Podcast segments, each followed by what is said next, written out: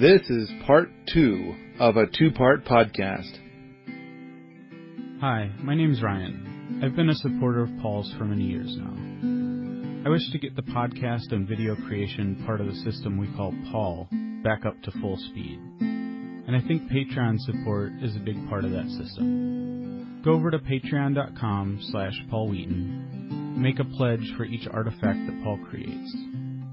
Again, the site is patreon.com slash Paul Wheaton. You can also find the link in the podcast notes. Enjoy the podcast. So, um, uh, let's see. Uh, okay, I was saying I think it's pretty easy to get along long term. Right. Um, and then the people who show up, uh, they've made no contribution, obey or else. Yeah. And it turns out that or else is that they will call me names. The most famo- famous example being the Fouch video. Thanks to the Fouch video, we get 70% fewer people here. But the good news is that the people that do arrive are of a far higher caliber. Um, I mean, you weren't here for before and after. No. You're here just for the after. Correct. But you you got to hear from Fred and me and Jocelyn and Yes. and uh, about the before. Correct. And of course, there's artifacts from the before. Yeah. and I wrote about that some in the ERE forum thread as well. Yeah. The the thing is, is that I am stating that the people that have been coming here have been lovelier, way lovelier, way better people, um, and than than they were before the Fouch video. Right. And um, I think it's in large part thanks to the Fouch video. Right. Um, and I, I, I don't think you can really make a judgment call, but you can, you know, you can make up anything if you want. You, what would you say About about? I want to say, do you think that the people that are here now are better than the people that were here before the Fouch video? But of course, you have no way of really knowing, other than all the stories you've heard, I guess. right. Well, But there's the, also the artifact. I was gonna say, based on my observations of what those people left behind, like they're, um, they're, what they physically left. well, behind. yeah, exactly, like their physical stuff that they left, their trash and shit, um, Sometimes actual human shit, um, in in piles and buckets, um, versus like having interacted with the people here for a year, and I believe having quite a good idea of their character and how they take care of things and how well they follow through on what they say they're going to do. I am confident in believing the people here. Versus, you know, what some dude said on the internet. I mean, like, you can actually literally write anything that you want to on the internet without it being true. Uh, you were telling me a story from The Great earlier. I don't know if you want to put that in the Oh, right. So Fred and I watched this series called The Great, and it's about Catherine the Great. And this woman shows up, and she's so happy, and she's going she's Catherine, and uh, she's like on her way to Russia. She's going to be an empress. Oh, she's so excited. She's going to be in love. It's going to be the biggest romance ever. And um, I don't know the the show, the series was just fun, and um, and Fred's Fred doesn't want to watch shows very often. No. And, and so it's like so he he and I made it through. It took us like a month to get all the way through it, I think. Um, but she shows up, and one of the first things that they're going to do is like the test. And so this grody old dude is like, we have to, we have to verify that you're intact. Right. And so, uh, once she didn't understand, so she's like, "What? What? I don't know." So once she understood, she's like, "Oh no, that's that's not okay. that's not that's not." And he's like, "And yet that's what's about to happen." and so, um, throughout the throughout the rest of the series, and that greasy old fucker over there stuck his fingers in me. And so,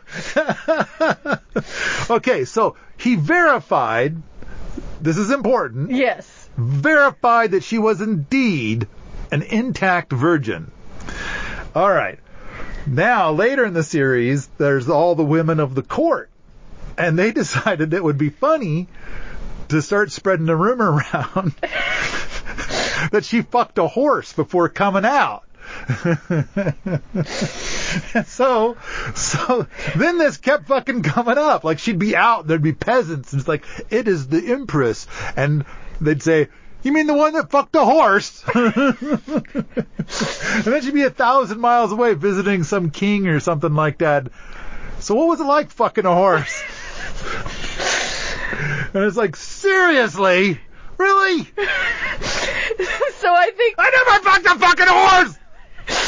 so I think I think where you're going with this is, you know, the Slumlord article and the Fouch video is essentially your version of fucking the horse. Yeah. Like yeah. every time you go on the internet somewhere to and I like try to talk about I'm saving the world this week. Right, You know, and I'm going to reduce your carbon footprint. I'm going to save everybody. Right. And it's like uh, then they, they hear about the fucking the horse. Yeah. Yeah. Yeah. You mean like this thing here with the slumlord thing? Right. And it's like, ugh. yeah, that's, and, and you know what the bottom line is, is I feel like I am super fucking awesome. If, if somebody wants to say shit about me, they have to make shit up. you know? Right. It's like, that, I think that says, I feel like every, I feel personally like, wow, I am fucking amazing if if they have to make shit up because it's like I mean look at all the people that are at they're actual scoundrels. Right. They really did do that shit. Yeah. And and it's like uh, and now they've got a PR team kind of brushing it aside and things like that. Yeah. Uh, and and it's like at the same time it's like I didn't do that. What's the thing about I'm a fecophile? It's like what? Are you serious? You didn't see that I one? I didn't see that one. It's on there because I assume that's exactly what it sounds like. it's the Willow Candy Warehouse. oh, right. That's what it is. So we're Right. setting aside the buckets of poop for two years. Okay. Therefore, I'm a fecophile. Amazing. Yeah, yeah. So Fascinating. it's like, uh, oh, you really, man? Really? Like, and then, yeah. and then I'm kind of thinking like this guy who pooped at the Chateau des Poux every day Right. and never helped, Sure. you know? Yeah. And it's like that guy. Yeah. Yeah. That's the guy who's saying that. And so it's like, you know, a little help would have been nice. Right. Yeah. And so we never did find out who was the person that couldn't deal with seeing a mouse. Maybe this guy is the guy that saw the mouse. right. You know, and is like, oh no, well I don't help with any of this. Uh, there's a mouse, and rather than telling anybody, I'm gonna, I'm gonna like raise the alarm with the greater world. I don't know, something like that. I have no idea Yeah. what the fuck is going on here. Right. And basically, in hindsight, it all boils down to obey or else. Right. And this is his or else. I didn't obey his weird stuff. And, and it's like totally contrary to what I'm trying to build. Right. And it's like, I'm, I'm here now, so you're all gonna do what I say. And if you don't, Well, and it's like like reading the permaculture slumlord thing. It's which like is, that's what I'm talking about. Right, right, exactly. But it's like there will be this thing where I can see like the tiny grain of truth in it, but it's so insanely twisted. Yeah. Like, oh, we're not allowed to, you know, we have to keep the gate locked at all times. We're never allowed to open the gate. Like you're all locked into some kind Right, of like right. crazy compound. And it's like, have you ever lived in the country? Like people keep their gates closed because they have livestock and trespassers and like the locals use our land as a dump. Like they dump trash on it. Yeah. You know, uh, obviously we don't want them there. Down in Texas, did you guys lock your gates? Oh yeah. Yeah. Well, I mean, one we had cattle, but we also had a cattle guard. Yeah. But it was like, yeah, because weirdos come on your land to poach and trespass and Yeah. you know siphon your gas and whatever people decide to do. Right. Yeah. I've heard some of your stories. Yeah. They're comedic. I mean, like the levels people will go to, um, and it's the reason you need to lock your gates. And it's like Yeah. this is with a locked gate, Right. and they're doing this. yeah, Yeah. So it's like, yeah, who? Yeah. Anyway. Oh, you locked your gate, so I took these bolt cutters and I cut your fence down so I can get through. Yeah. And it's like, uh, yeah, uh, you know, how did you get in here? Oh, I use bolt cutters. Right. Yeah. And they're just like super Yeah, that was that was it. in my way. Right. You know, um, stop bothering me. Right, yeah. it's like, well, and Texas is also a castle law state. Texas is absolutely a castle law state, but like, It's just weird to shoot somebody, isn't it? yeah, I mean, like, it's not an infrequent occurrence in my county, and yet, like, it doesn't seem to cut down enormously on the trespassing. I wonder if people are just kind of like, I, if somebody kills me because I'm trespassing, I'm okay with that. That seems, I mean, that I've got my life is so empty and worthless. That would be okay. that seems to be the the position they are implying by their actions. Yeah. All right, uh, moving along with my response. Cult, as I said above, we're definitely a cult, super culty with a side of concentrated cult sauce. I have really enjoyed bracing our cultdom. It keeps the dumb fucks away. Um, if one speck of what we are doing sounds icky, then please, please, please do not come here. This thing is for the very rare adult that thinks this path is far more awesome than any other path. I don't know. I I think when I wrote the word adult, I was being especially snarky, and it was because there's been some people that are 40 years old that come out here and they quite haven't quite hit adulthood yet. Right. You know, and again, I gotta feel, I feel like I gotta keep saying this. As much as um, I'm complaining about some of the problems we've had, clearly we're talking about a person who was a problem while they were Right, here for right. two years. Then, um, uh, at the same time, there are some people that have been come, that have come out here that have been absolutely wonderful and lovely, and they've only been here for a short while. Right. There have been people that's like, I only get two weeks of vacation, so I came here Yeah. and um, did great things. And so there's a lot of super cool, amazing, awesome people, and I kind of feel like, and and really a big part of this is is like let's continue doing this because the awesome people outnumber the icky people. Oh yeah. Well, and there's like right now I think the group of people we have here is just really really cool. Yeah. Like I really like the people here right now. And it just makes boring podcasts to be like everyone here is great. We love our life. It's nice. you know, so we end up talking about the icky stuff. Uh, I get the sense that okay, this is something that somebody else wrote, um, so I'm quoting them. I get the sense that one has to comply or be kicked out. That creates fear that chokes healthy dialogue, people, and organizations. Right. I Yeah. It's like, go ahead. How you gonna how you gonna do that one? Uh, that Oh, you're fucked now, man. you're fucked now. Right. Well, I mean, one, I have to say that I I have yet to experience any, you know, fear of you and your your dictatorial hammer, but it's it's basically a case of like, yeah, if I were constantly being asked to do things that I thought were immoral or unfair or things that I didn't want to do, You just said I get to ask for a few of those things. Sure. and like the threat was you have to do these things or I'm going to kick you out, then Yeah. like I wouldn't be here. Yeah. That would have lasted until thing number 1, you know, and then I would have Wait, been now you just took all the things back. Sure, You I- just said I, there was a moment ago. You said there could be a few. Oh, I see. Now because I said if you were constantly doing that. well, let me rephrase that to if you were doing it at all. So, like, all right. right, I don't. I actually have a pretty like. You know, knee jerk reaction to being dictated to. So if you were like, if I felt like that was a dynamic, I wouldn't be here. But I just, I agree with your values and like share most of your vision for what you want this place to become. So it just doesn't become an issue most of the time. And when there are like disagreements about accomplishing it, it usually just either works out to like, well, you, Jennifer, or whoever is the one doing it, so do it your way, or like, turns out I, Paul, am the one paying for this, so like, okay. Paul, I'll do it your way, cause Yeah. like, I'm not gonna pay for it, and it's not my property. And that's like 1% of the time, and the rest of the time there's just not an issue. Yeah, I- I and nobody's ever like mean about it. Yeah. I don't. I don't. uh, I'm trying to think of like when have I been super dictatory? There have the only times I feel like I whip out the black crown, as I call it, Right.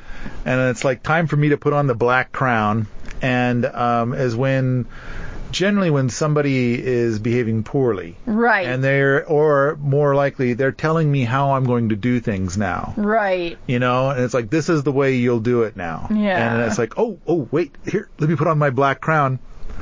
No. Yeah.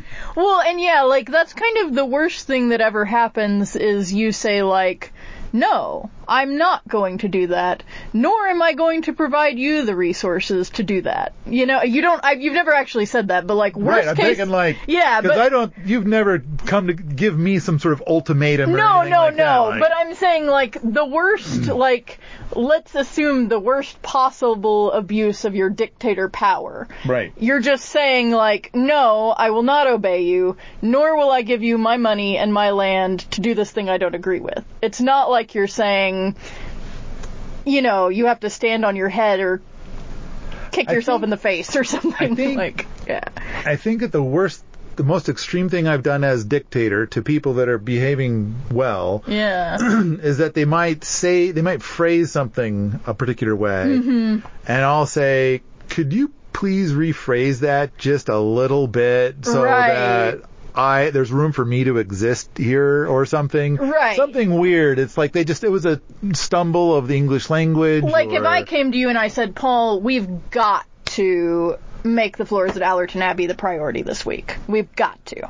then I would say I don't set the priorities. Fred sets the priorities. Right. All I do is make whiny sounds in Fred's general direction. Exactly. It's the most I can do. Fred's got far more variables dancing around his head than I do. I don't understand what the hell is going on as well as Fred does. Fred has to make the decision. And so whining to me does nothing.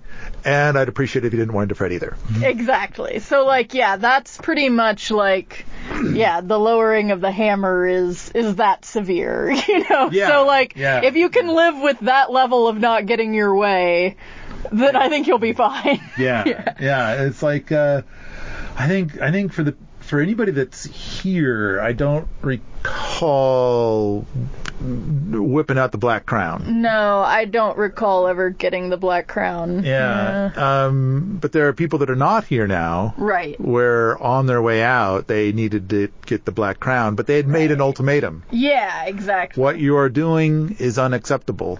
Right. And then I put out the black crown and, and I say, then I guess you just start, then you're on your way out. Right. because you find what I'm doing unacceptable, and uh, I get it. Yeah. So I guess you're done here. Right. And so it's like, yeah, I mean, that's the worst thing that happens to you is that you choose to leave or get asked to leave because you can't, like, work with the way things that are done here. Yeah, Yeah. if somebody does that, and I think it, I mean that what they're doing is they're playing hardball, right? Right. You know, they're trying to say what you're doing is unacceptable, so now you have to do what I say, or, Right. you know, because you, of course you're not going to do something that's unacceptable to me, right? And I guess. And it's like that's a that's a power play, man. right. And it's like watch how that works when, while I'm wearing the black crown. crown. well, and I think like what people imagine when they bring this up on forums, which happens a lot, is like, you know, they they work up the scenario in their head where they've slaved away for 40 hours a week for 2 years and got their acre, and then one day you say like, Get the fuck out. I demand that you do this thing suddenly. It and does sound like a setup for some sort of murder she wrote or something. Right, It's like- right. and then, you know, they're like, no, Paul, I refuse to wear polka dots on my head every day. Yeah. And you're like, then get the fuck out. Yeah. and they lose all their labor and everything they've put into the, Right. you know, the project. And it's like, that's just not really how it works. yeah. yeah. Right. Yeah, I, I think if, if anybody is concerned even the tiniest little bit, then don't come. Right. You right. know, and, and this is only for the people that are not concerned. Yeah. And there seems to be enough. So, yeah. Although you'd like more people out here and everything. I would love to have more people out what do you, here. Jennifer, do you think we should lower our standards to allow, you know, No, no. I mean, there are mo- not only would I like more people out here, but like there are categories of people that I would like to have more of. I am currently the only woman here, but it's like do not lower the standards for, you Yeah. know, like, oh, this woman seems like she might be a little angry, but like, let's let her come here because we would really like to have more women. No. No, no, no. Don't do it. Yeah, yeah. Yeah. I, I think our standards are really high. I mean, a lot of people have said that uh, we gotta we gotta stop blocking people that are smokers. Right, or many ways in which we could make it easier for people to come here. Right. And it's like, as much as we want more people, we don't really want it to be easier for people to come here Uh, in certain for- ways. 420 friendly. right, yeah, we, we are not 420 friendly Yeah. is the summary. Yeah. Uh, I mean, basically, there's a, there's been so many people that are like, if you just do this, you'll have more people. Right, If you right. just cater to the one thing that I, you know, is my thing, Right. You'll have more people, including me. Well, and, I think it honestly baffles people because they think we're a hippie commune. Yeah. And so they're really confused by the concept of a hippie commune that does not, that is not 420 friendly. Right. But yeah. what kind of what kind of group are we? I, people who Yeah. enjoy mm-hmm. gardening and natural building. Okay, I, there you go. Yeah, it's Sure. like we're just doing things. Yeah, yeah. I I kind of think that there's that there's a lot of interest in the experimentation. Right, I agree. We are Wheaton Labs. It is a lab. That's a big Yeah. part of what we do. And so we probably the people that are not into the experimentation probably go somewhere else. Yeah, I agree with you because if it's like one thing that was said on the forum is like if your goal is to turn out like efficient farmers, why would you spend so much boot camp time on experimentation? And it's like that's genuinely not our goal. Like there are programs out there to turn out efficient farmers. We're not trying to turn out farmers at all. We're trying to grow gardeners and like efficiency would not be our in our probably top 10 list of criteria. All right, let me uh, let me reread this question. Yeah. Uh, I get the sense that one has to comply or be kicked out. That creates fear that chokes healthy dialogue, people, and organizations. Probably doesn't literally choke the people, but you know, yeah, yeah. I, I think I get what they're Worst saying. Worst case scenario. it, it, it, yeah, part of their dialogue. It's a dialogue attached to the people. Yes. Okay. So my response was totally true. The healthy people, and I say healthy people in quotes, uh, that have been kicked out had a quote healthy dialogue quote that struck the uh, the rest of us as some sort of really mean hate speech. And after they were gone, the rest of us felt like our quality of life improved tenfold. now, those people are free to their healthy dialogue people and organizations someplace other than here. Yeah. Those of us that are here are keen on a particular path, and we enjoy the idea of having more people here that are also keen on this path. But we know we are the weirdos. And a normal, reasonable person will work hard to stop us with the words, for your own good on their lips. Totally. Yeah. Yeah. All right. The next statement uh, is where I think Paul is oversimplifying is in the no drama proposition.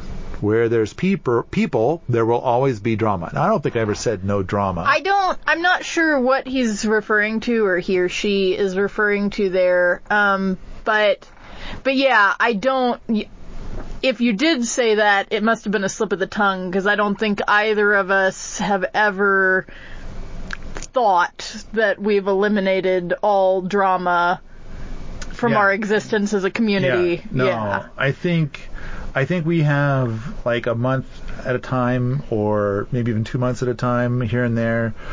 That'll go with with no drama. Right, right. Um, and uh, you know that's a that period of time is a powerfully soul building time. Totally. and uh, and then we'll have somebody here where it's like, oh my, and then everybody's kind of like trying to, you know, preserve themselves, I yeah, guess. yeah. Just like ride it out. yeah, and because you know it'll it'll all it'll all fix itself in time. Right. We haven't really talked exactly about the concept of self pruning. Do you want to mention that here, or do you want to just save that for another day? Yeah, let's skip over that one Yeah. for now. All right. so, um, uh, something about me oversimplifying the no drama proposition. Uh, and I said, and that is what my community book is about. How to turn the volume knob on drama down from a 9 to a 1. There is no one thing. There is a long list of little things, enough to fill a collection of books and then still not have it quite right. I would have to say that 90% of the time it has been a powerful soul building experience, no drama at all. And lovely people sitting around the dinner table talking about fascinating, awesome stuff, magnificent ideas and plans, complete with strategies to make it happen. After all, the whole truly passive greenhouse experiment came from this sort of thing. And the remaining 10% of the time, we are struggling with one person, and then the problem goes away. Correct. Okay. All right, the next uh, bit that I'm quoting, uh, somebody, oh, I think this is going off into a different thing. They're, they're asking questions about the greenhouse. right, right. Um, all right, I'm going to, I'm going to stop there, but then um, I told you that I was writing this, and then you wrote this. Do you want to have this be your format, your your template for what we're talking? I mean, we are trying to, this is on the ERE forum, Right, and so we are trying to talk about early retirement extreme. right. What do you believe? Because I'm told that I apparently don't understand what ERE is. Right. What do you believe is ERE? Right. Well, I mean, the easiest way to explain it is probably kind of the like the mechanical explanation like you're reducing your expenses drastically. That's the extreme part. To achieve retirement which is usually through financial independence so your investment capital is returning more money than your expenses essentially. And you do that early like in 3 5 maybe 10 years instead of 40 as you would working at a typical job before you retire. Okay. um, and I mean, I think Jacob Lund Fisker emphasizes that it's it's a systems approach, it's a strategic approach rather than like a Mathematical approach. right or like it's a map that you learn to read as opposed to a set of directions, right? Like it's adaptable to your situation. So I think I think some people when they say like oh, ERE isn't about finances or something like that, are maybe getting at that aspect of it, like it's a lifestyle and a way of thinking. But I think it's honestly largely about finances. Um, and I had a guy on the thread today who was commenting, or maybe a guy, um, who knows, they're on a forum, a user, who was saying like, he thinks that the lifestyle I was living before coming here, where I only worked three months out of the year and I had enough capital to live for many years, but was not financially independent, is still like living an ERE lifestyle. Like that falls under I've achieved ERE even though I haven't achieved financial independence.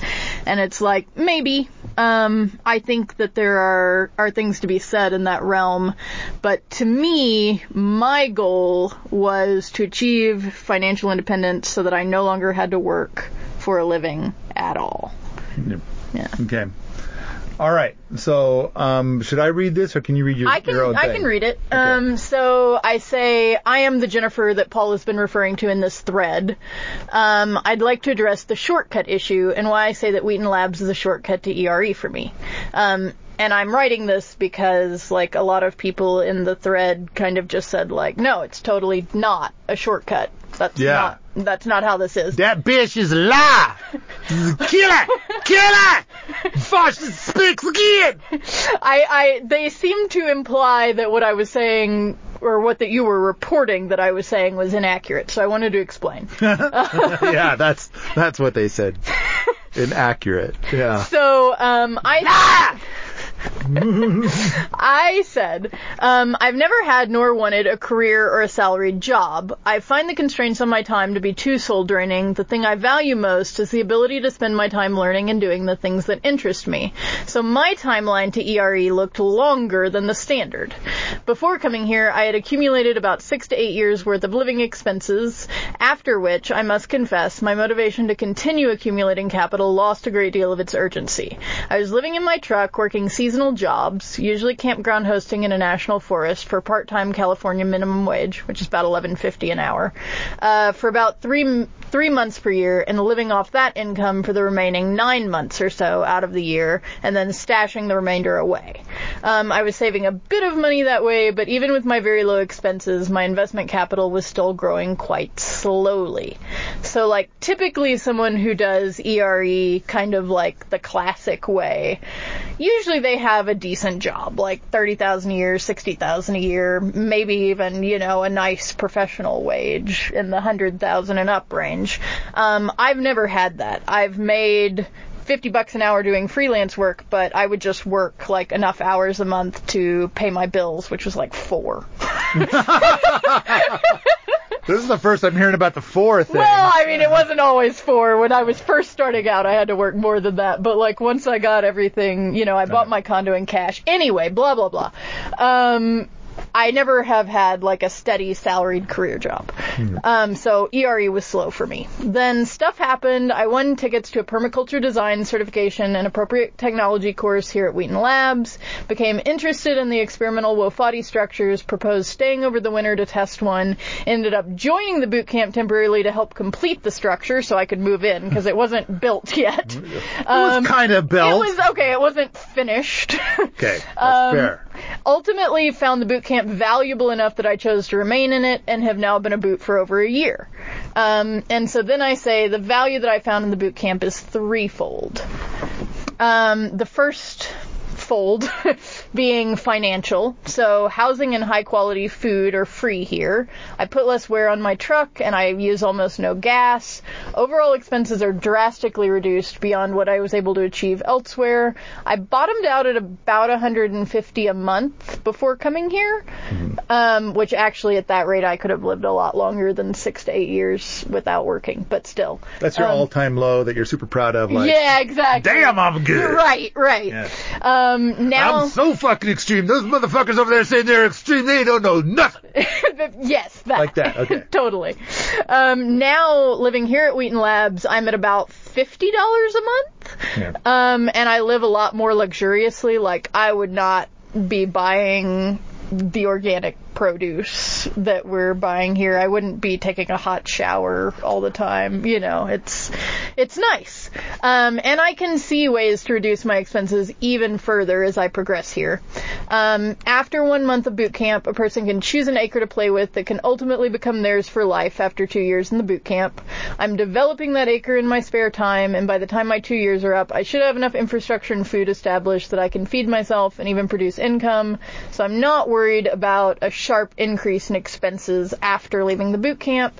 I'm saving about as much money as I did working seasonal jobs, which isn't much, um, but I need much less capital to generate sufficient income to cover my expenses now, which I actually did the math today, and now um, the capital that I have in the bank at a 3% rate of withdrawal, I'm I'm essentially financially independent of my expenses here. So like my 50 bucks a month expenses here, I'm now I have enough money in the bank to generate enough interest and Well, dividends to yeah, cover but- that. But you'd have to call the boot camp like that's your retirement.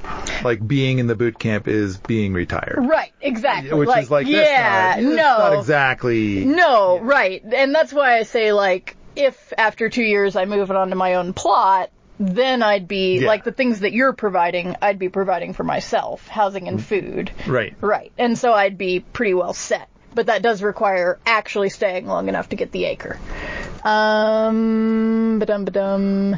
Uh, okay, so second point was knowledge and skills. Um, I came here having made a living in animal agriculture and grown enough food to feed myself and many others. I didn't really need to develop those particular skills, although I have learned a lot even in those areas since coming here.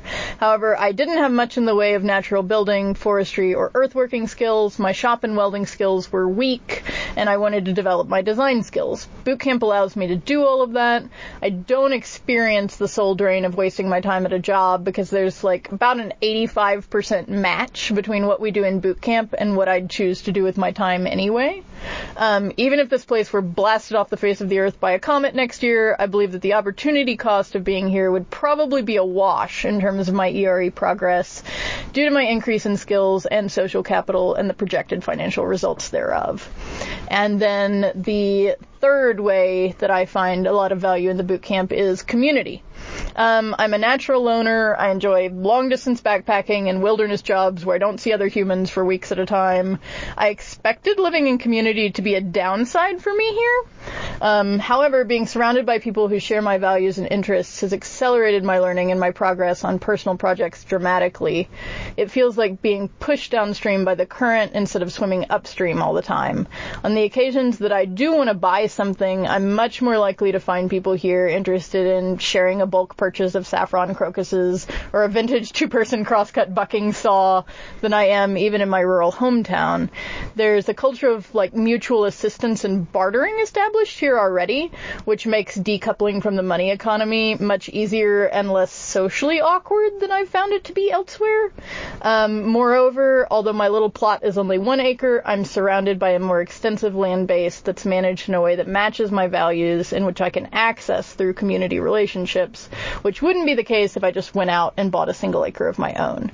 Um, I suspect that someone, that for someone who is making, say, $60,000 a year, this place might not be a shortcut to ERE for them.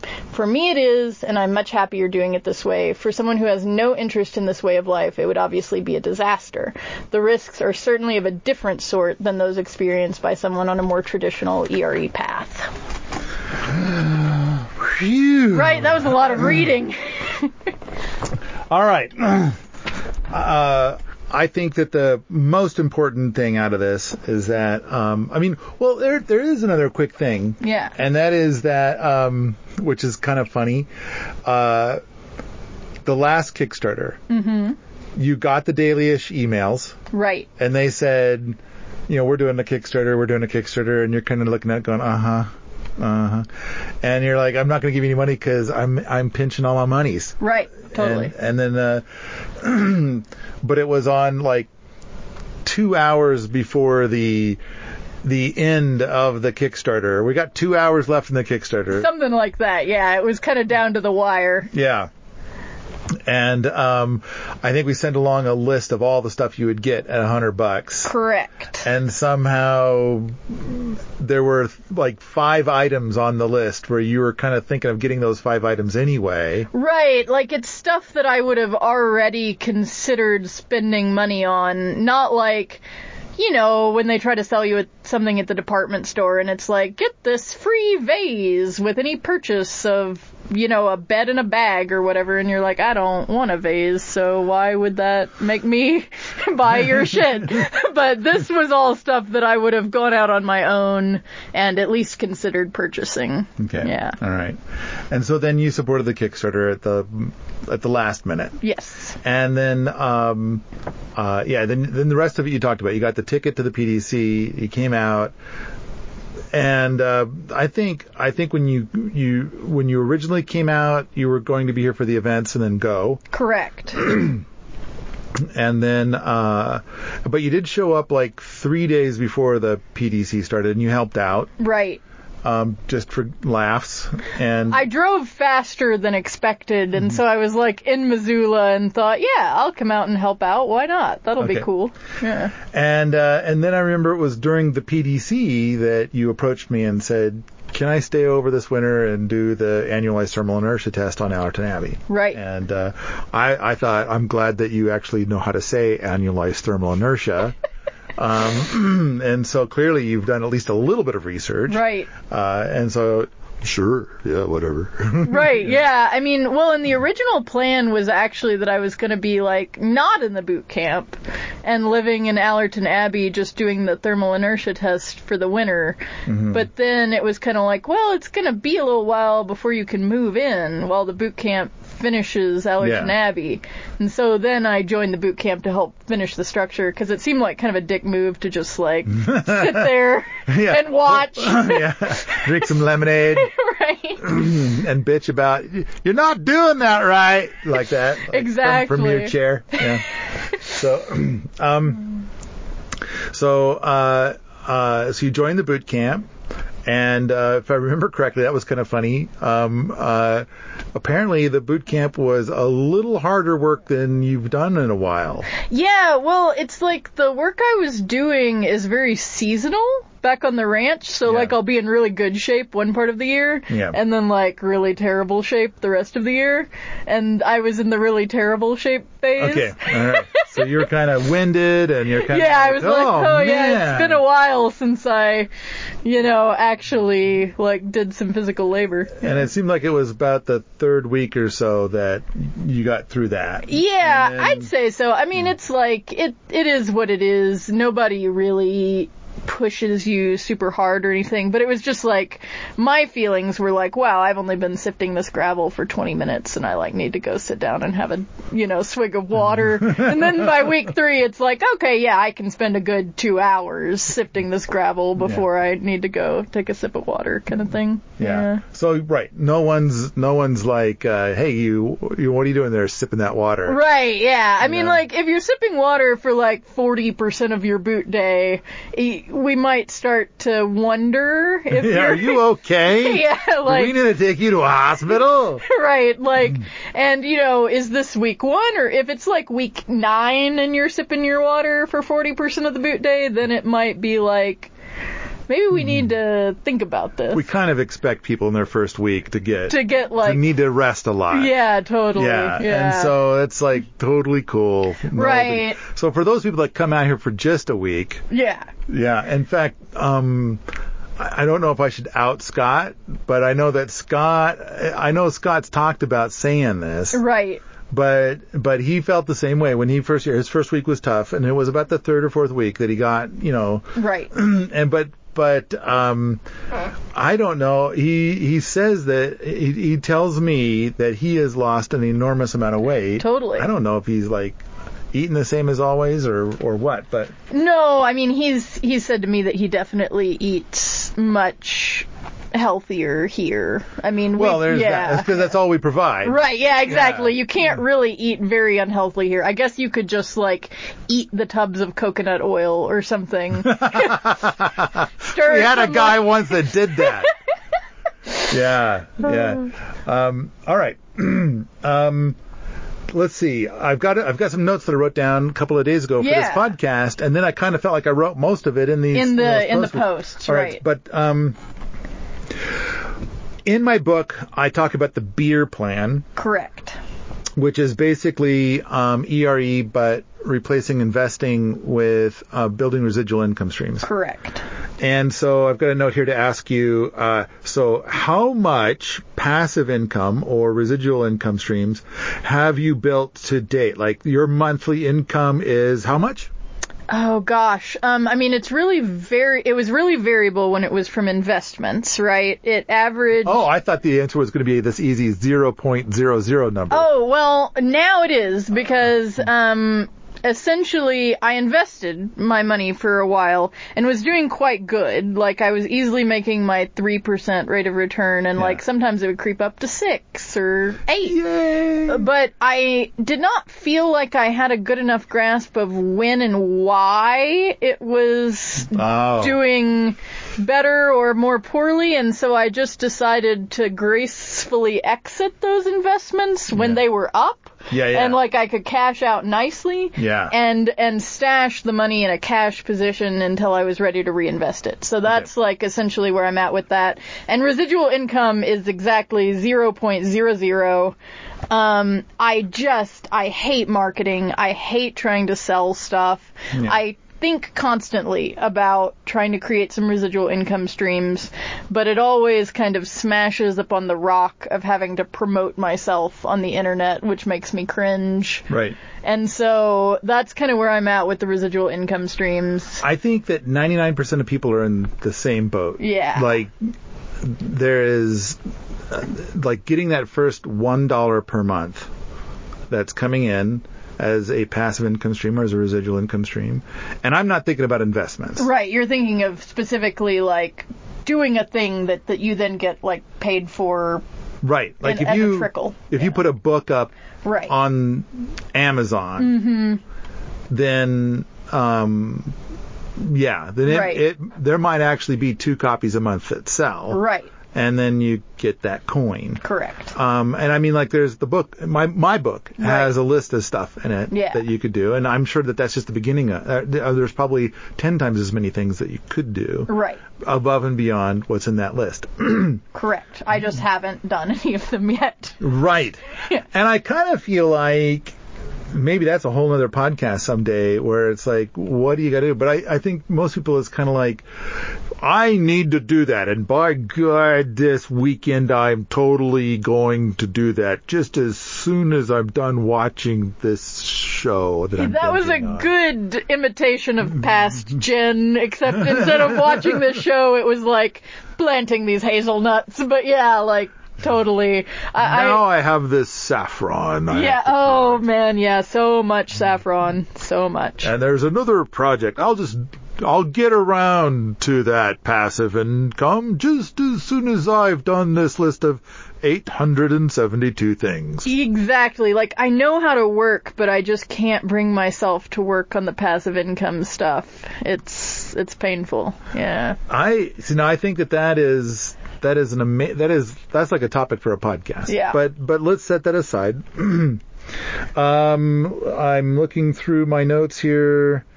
Um, one of the things that we're doing here is we're trying to grow the future leadership of permaculture. Right. Does that seem plausible?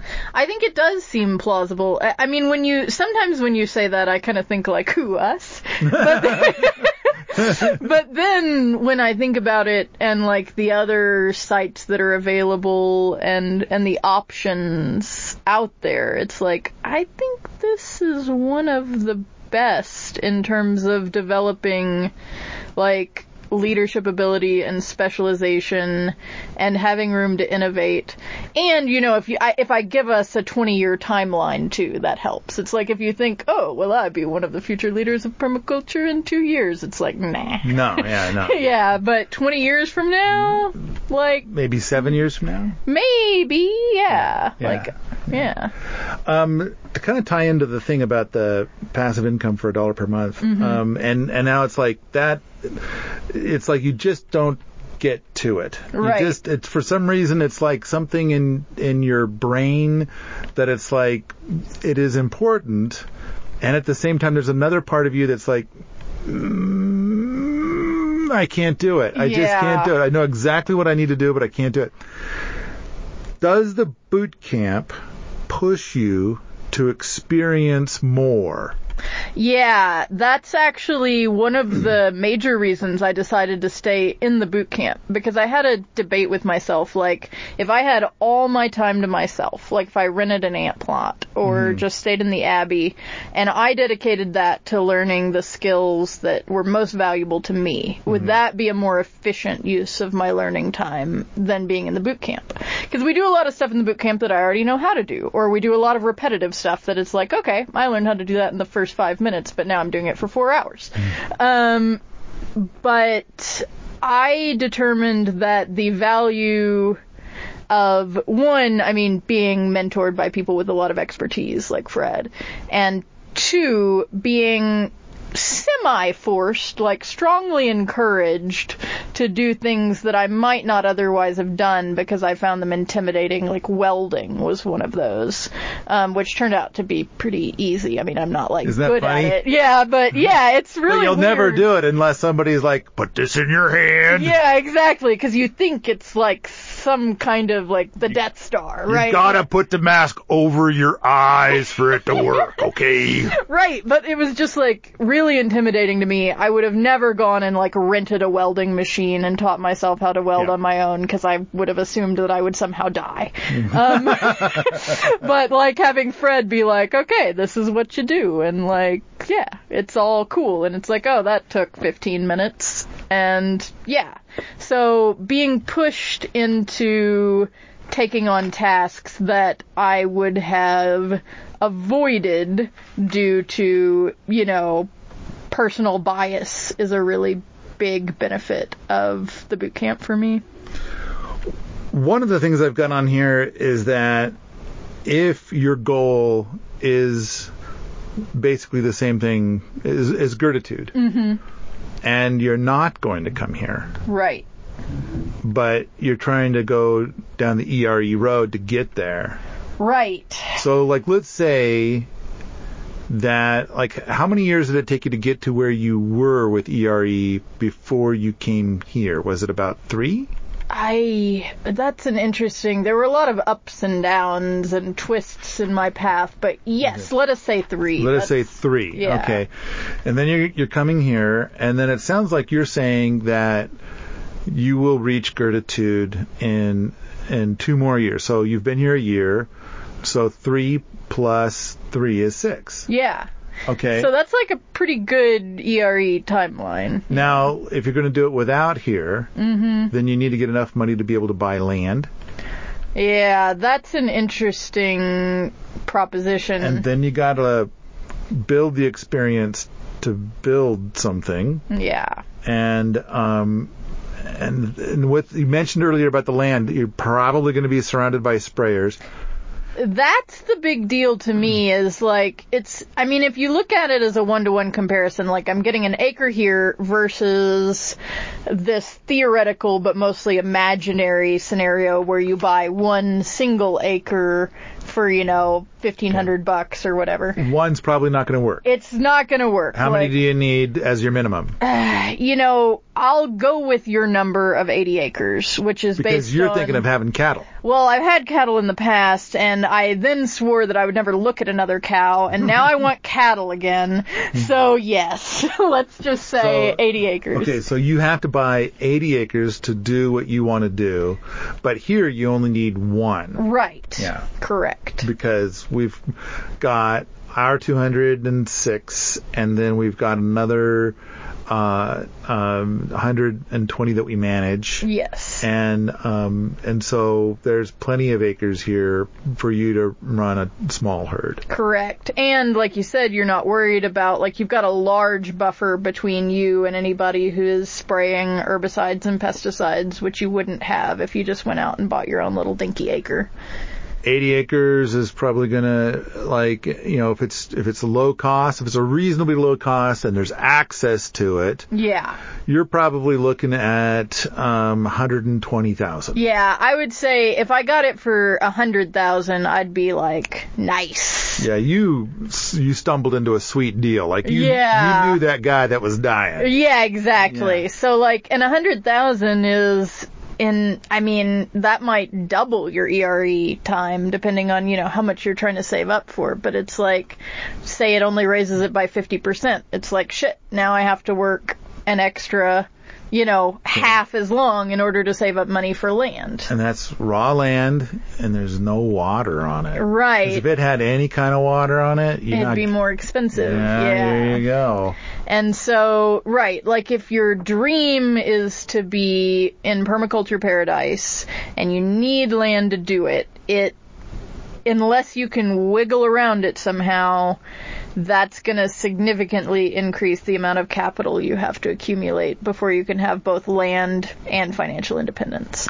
Okay, if somebody wasn't keen on cattle, they probably, I would say that, that they could get an acre here or they probably need three acres Mm-hmm. elsewhere. Right. And it, it, there's lots of reasons. I mean, you'll need to expand. Sure. Or you might want to expand. If you're going to be there forever, Right. you might later want to expand. And, uh, at here, we can handle the expansion. No, no problem. You, Right. Do you need two acres? Do you need three acres? No problem. Yep. As your needs change. Um, but I, I think another important thing is is that if you start on three acres, it's harder to have a garden than if you're on one. Oh yeah, for sure. There's like, you think you can do this thing where it's like, Math. right. Called math. Yes, exactly. You think you can do math, but you can't. It's a lie. It's a self-delusion. right. Like you think you're going to start off with this tiny part of your three acres and just be like, oh, I'm only going to garden this quarter acre patch. Yeah. But it's just the human brain does not end up sticking to that plan very successfully. If you've got more space, you end up diluting your efforts Yeah. and taking on more than you can handle. I I agree. Yeah. I I think that you're going to be more productive on an acre than if you have three. Yeah. And um, and then if you get your one acre decked out to the point that you've done everything and it's magnificent and beautiful and you're aching for more. Right. Which that has got to be rare, but it's Right. possible. I'm open to it. Yeah. Okay. All right. Then then expand. Yeah. But it's like if you're shopping for permanent land, you kind of need to get that acreage up front. Right. It yeah, you can't really like put it on layaway. And then you got to try and have the discipline to like limit yourself to that first Yeah. acre. Yeah. Okay. so anyway, uh, you've got your land. You paid a hundred. You needed a hundred grand for that, right. and you need to get water, Right. and you need a house. Oh man, did you say 80 acres? How are you gonna fence that off? Oh gosh, fencing is so painful. Yeah, like if that's not fenced, then not only is that an enormous amount of time, but it's a lot of money. Yeah, and so um,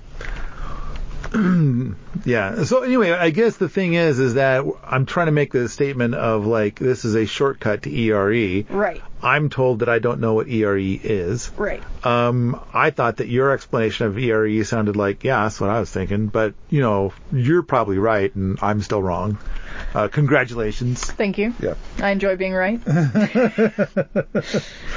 So, um, I, I, those numbers vary so much, and it's like, you know, you might need to continue building your, um, grub stake right. for 20 years. Right. I mean, it's kind of a weird deal where like actually if my if my acre were girded out, I'd be financially independent right now. Like if I had if I'd put in my time. Yeah. Um, I wouldn't need to build my grub stake at all. But it's like if I wanted to leave here and be financially independent, I'd probably need to accumulate, yeah, maybe 20 years worth of grub stake at the rate I'm going here because I'm only probably putting away a couple thousand dollars a year, which is not much in terms of, you know, capital investment. So, yeah, it's it's an interesting deal, but like I don't know, I feel totally comfortable in the situation I'm in. Like I well, and that's a point I wanted to make is one of the things that came up on the thread is like, oh, this will attract desperate people. Um, because like only people who are desperate would agree to work for two years without getting paid in exchange for this just like promise that they get to lease an acre for life. Really? Um, well, that was one of the Oh, they said all was- kinds of weird Sure, things sure. that made no sense. I just felt like they were trying to goad me. But I've heard, I've seen that come up before in discussions of the program, and like we've talked about in the Old Ant Village program, Right. it, you know, people who were, who were pretty desperate. Like, it might have been the cheap rent more than permaculture that brought them in. I do agree that um, we suffered from setting the rent too low. Low. And and so there were people that were tolerating permaculture or tolerating my philosophies on permaculture for the sake of getting the cheap rent. rent.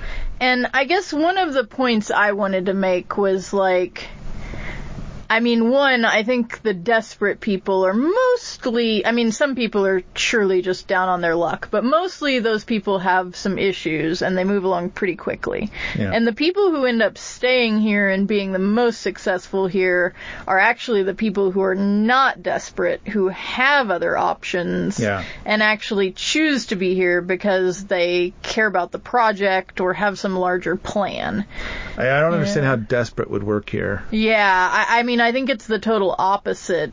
Yeah. And I mean, another thing that was brought up was like that, you know, relying on community allows like a lack of individual responsibility. And it's like, again, here, I think the people who do the best and end up staying are people who are highly self-reliant and have a lot of individual responsibility because like if you don't one you just kind of rub people the wrong way and it's hard to it's hard to be successful here if you don't have a certain amount of like self propulsion yeah Yeah, I kind of get the impression that everybody is like working towards their own thing while being in the boot camp. right And so, um, and and that can come in many different flavors. sure So there there were people here before where it seemed like when five o'clock hit, they put their feet up and they were not doing their nest labor. Right. And um, I I know, and I've mentioned this uh, too many times. I think you've probably heard me say it. What am I about to say? Can you can you? Oh, you can't read my mind on that No. one. No. All right. So there were too many times where um, somebody would be sitting on the couch watching me build a fire. Oh, oh yeah. No, I have And- heard you say that like- one a lot. Yeah, so I'm bringing in the wood and I'm building the fire again and and they'll watch me. Yeah, and, yeah. And it's kind of like, you know, this is heating you too. Right, but then it's like if you don't build the fire, neither will they, and everyone will be cold. It's like a strange, yeah. Yeah, and and it's Yeah. so yeah. Whereas like this year we had Oren. Oh man, Oren was. I never built a fire because I never got the chance. yeah, that's a, that's why I look at because Oren's building a fire every day. yeah, no. He's like, I love this rocket mass heater. It works so good. It was really cool. Like I liked how he baked his potato in there too. Yeah, He'd like yeah. cook his oatmeal, bake On his the potato. barrel. Yeah, his The oatmeal be on cooked- the barrel. And the potato would be down like in after the, the, like fire burn goes out. chamber. Yeah. it was really cool. It was like that's really efficient. Nice. That's all my notes. Yeah, I'm at the I end. think. Do you I have think- anything else? No, I think that's pretty much covered it. Um, and yeah, hopefully people will come join the boot camp because it's cool, and it could possibly for you be a shortcut to early retirement extreme financial independence. If you like this sort of thing, come on out to the forums at permies.com where we talk about financial independence, homesteading, and permaculture All, the time. Don't forget, go out to patreon.com slash Paul Wheaton and make a pledge for future artifacts.